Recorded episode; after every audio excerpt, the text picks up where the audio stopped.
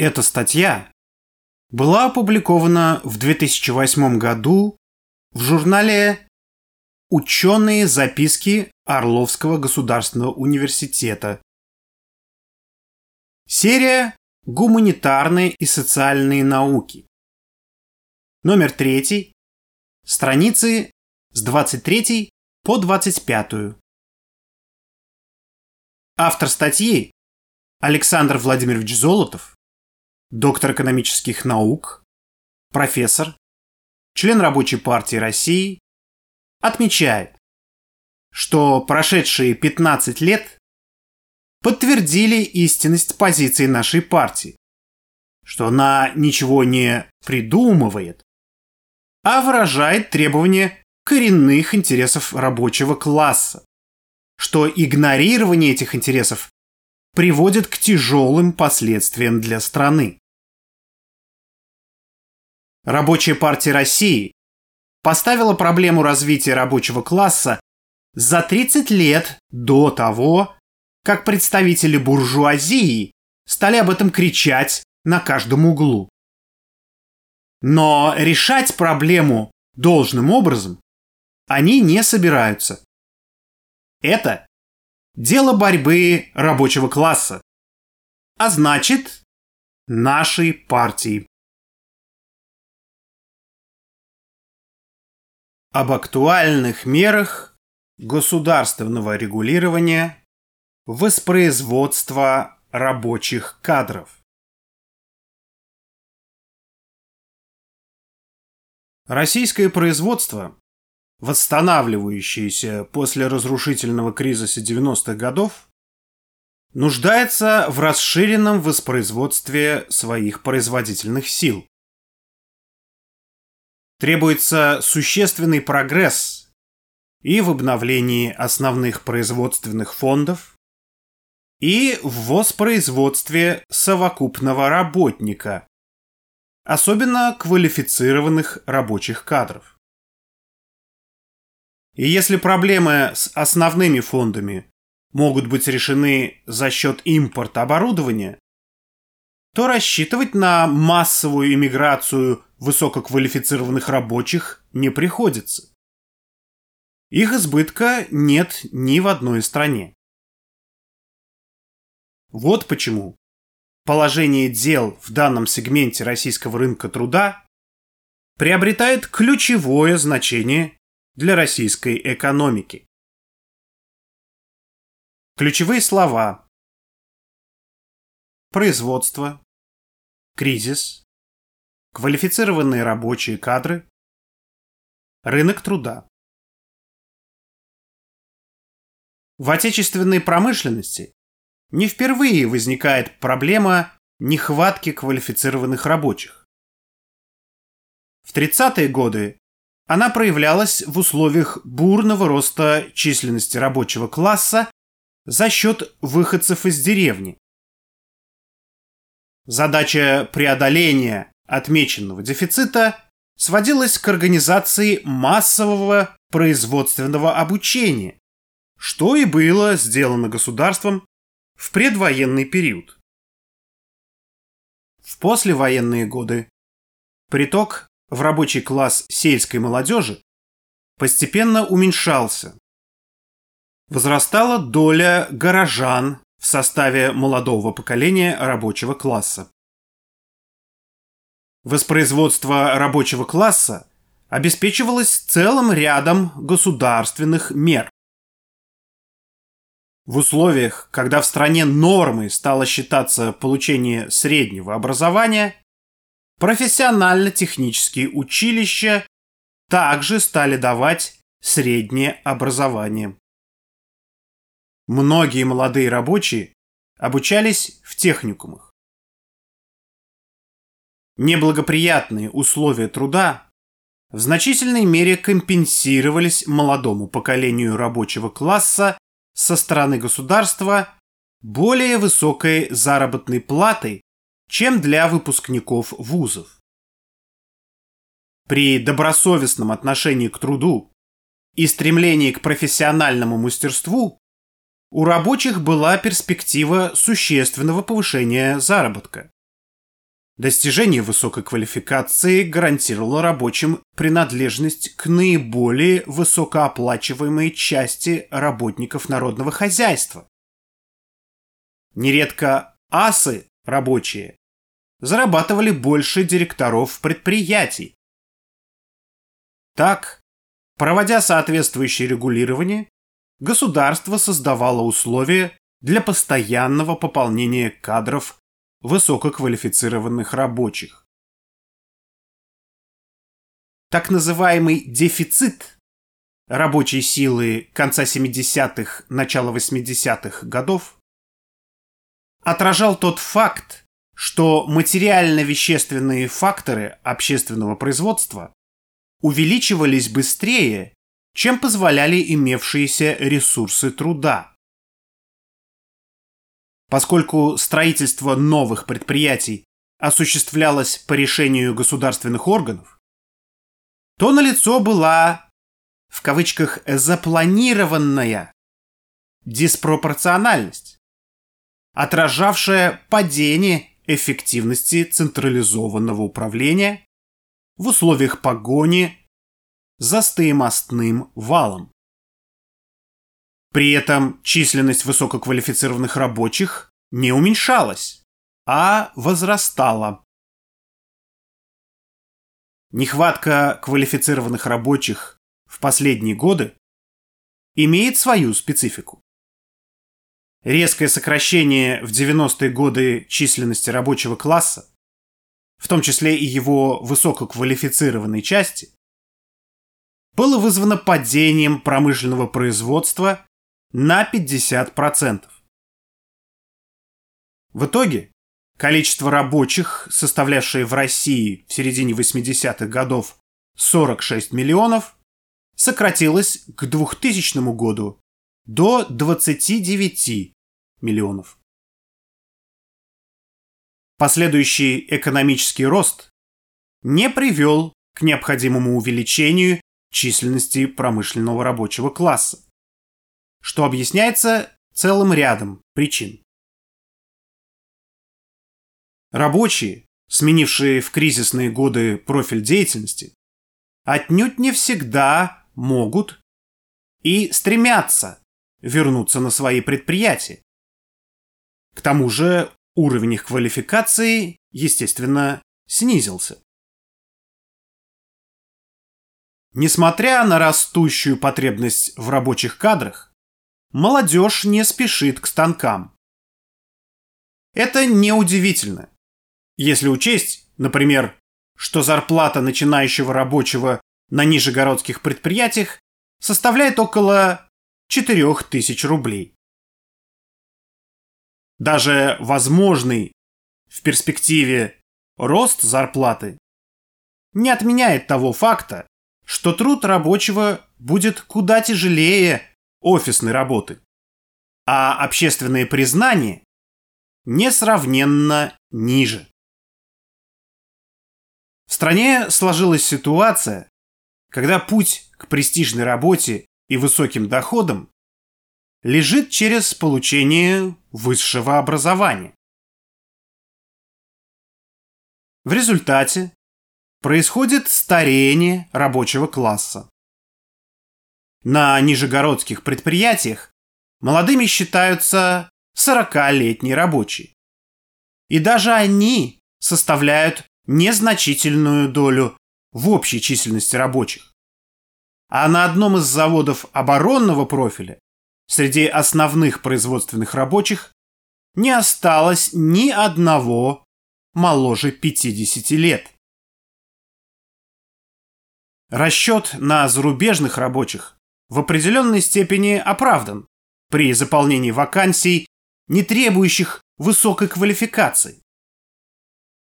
Однако для роста квалификации приезжих рабочих потребуется десятилетия стабильной работы в производственных коллективах, включенность в российскую систему профессионального образования.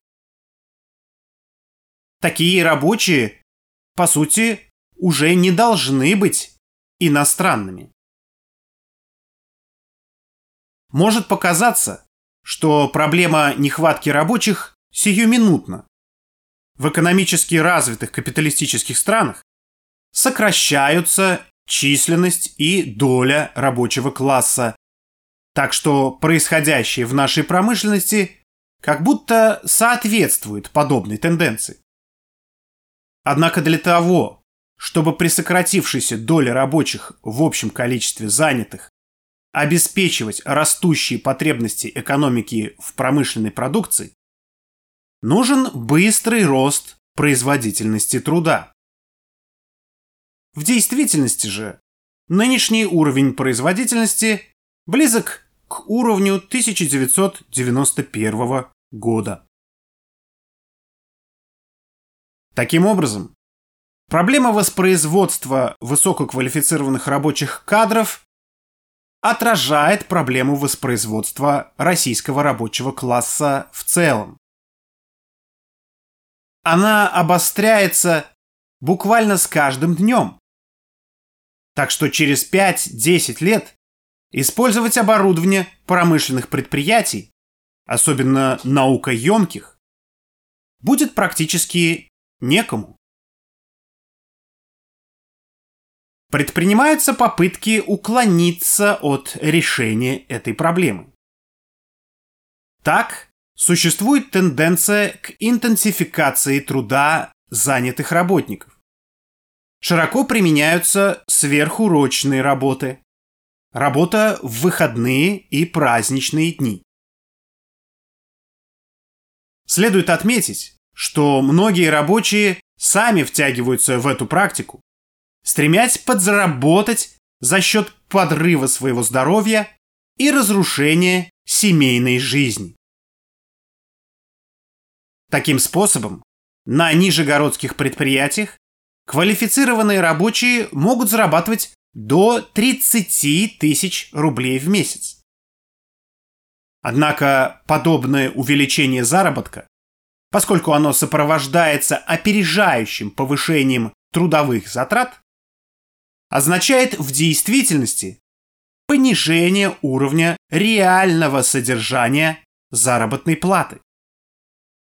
В итоге решение проблемы воспроизводства рабочего класса оттягивается, но лишь ценой ее обострения в ближайшей перспективе. Некоторые предприниматели понемногу повышают рабочим заработную плату надеясь, что на предприятие придет молодежь. После подобного повышения уровень заработной платы большинства рабочих остается слишком низким, чтобы привлечь выпускников школ на заводы. В кавычках «умеренный» рост зарплаты рабочих в лучшем случае удерживает на заводах работающих пенсионеров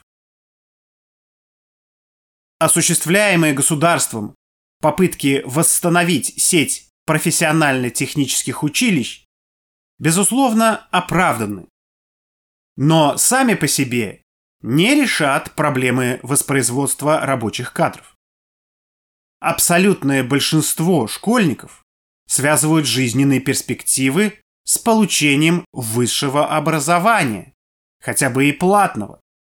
И в училище не пойдут.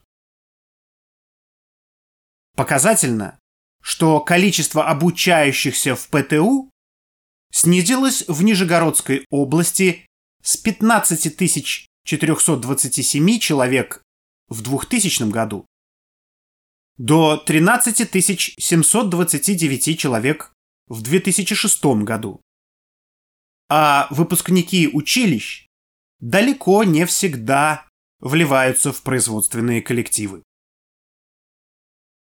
Все это свидетельствует, что предпринимаемого явно недостаточно для того, чтобы увеличилась численность российского рабочего класса и его высококвалифицированной части за счет увеличения молодого поколения рабочих. Требуются масштабные меры общегосударственного характера. Прежде всего, необходимо довести уровень реального содержания заработной платы рабочих до стоимости их рабочей силы. У квалифицированных рабочих крупных городов эта стоимость составляет сегодня 40-45 тысяч рублей в месяц. Установив такое соответствие, его надо поддерживать и впредь, увеличивая номинальную зарплату с учетом инфляции и повышения потребностей рабочего класса. Для повышения зарплаты рабочих до стоимости рабочей силы потребуется, по нашим расчетам, 200 миллиардов рублей в месяц или 2 триллиона 400 миллиардов рублей в год, что составляет примерно 10% российского валового внутреннего продукта. Если надеяться только на рыночные силы, то надо ждать, пока дефицит квалифицированных рабочих кадров обострится настолько, что их зарплата достигнет уровня 40-45 тысяч рублей. Однако подобное саморегулирование чревато потерей драгоценного времени, кризисной нехваткой рабочих на промышленных предприятиях, угрожающей утратой отечественного наукоемкого производства. Здесь не обойтись без законодательного установления экономически обоснованного, например, 10 к 1, соотношения наибольших и наименьших заработков на предприятиях всех форм собственности. При этом минимальная оплата должна быть не меньше 40% средней по народному хозяйству. Тогда уже при существующих фондах оплаты труда можно будет значительно увеличить зарплату рабочим.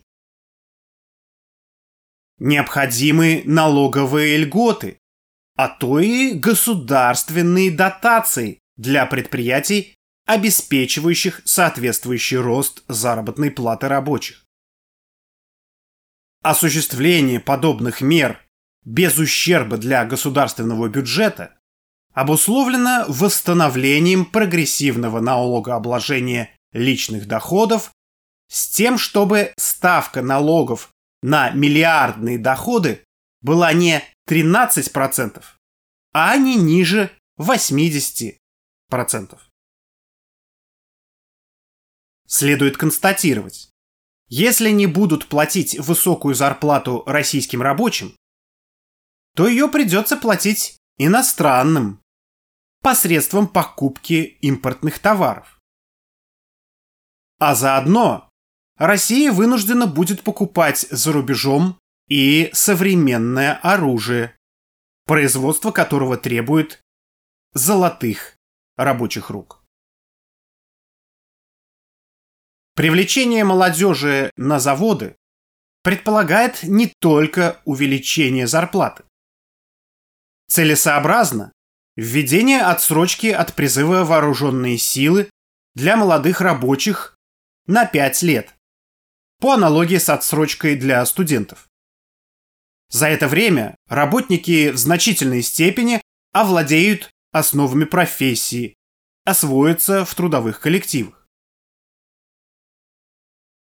Учитывая ценность высшего образования для современной молодежи, обоснованно предоставление рабочим, имеющим, например, пятилетний трудовой стаж, право бесплатного обучения на вечерних и заочных отделениях государственных вузов. Рабочим выпускникам вузов, остающимся на своих рабочих местах, целесообразно устанавливать постоянную доплату. Такую доплату следует распространить и на лиц с высшим образованием, которые трудятся рабочими.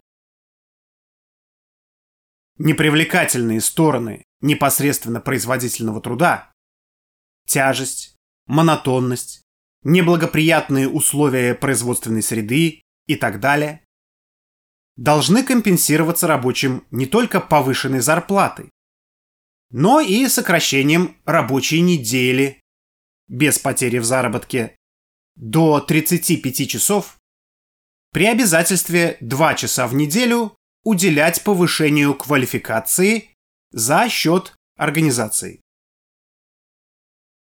В этих же целях продолжительность ежегодных оплачиваемых отпусков рабочих должна быть увеличена не менее чем на две недели по сравнению с законодательно предусмотренной для остальных работников.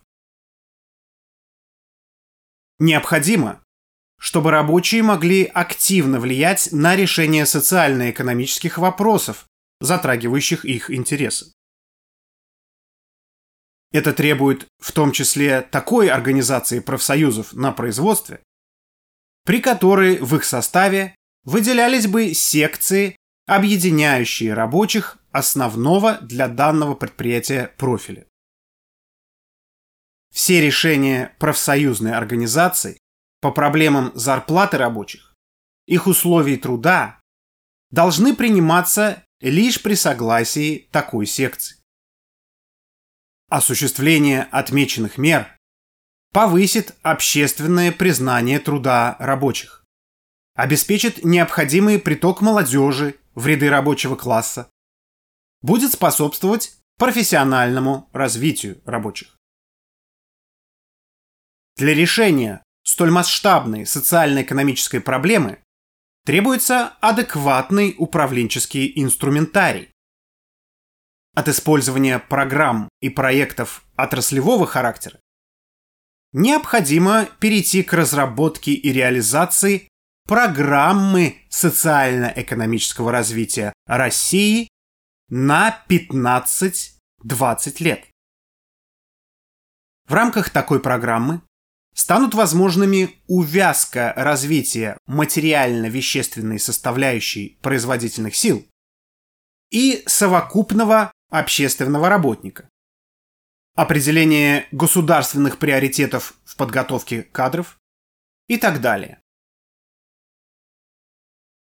Используя систему государственных заказов, российское государство сможет на основе такой программы регулировать общественное воспроизводство в целом. Безусловно, можно рассчитывать на заинтересованное участие профсоюзов в контроле за осуществлением этой программы.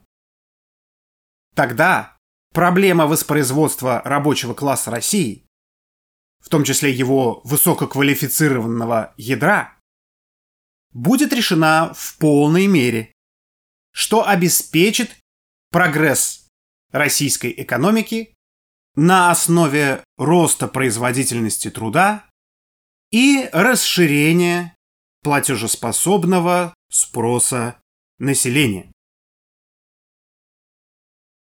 Конец статьи.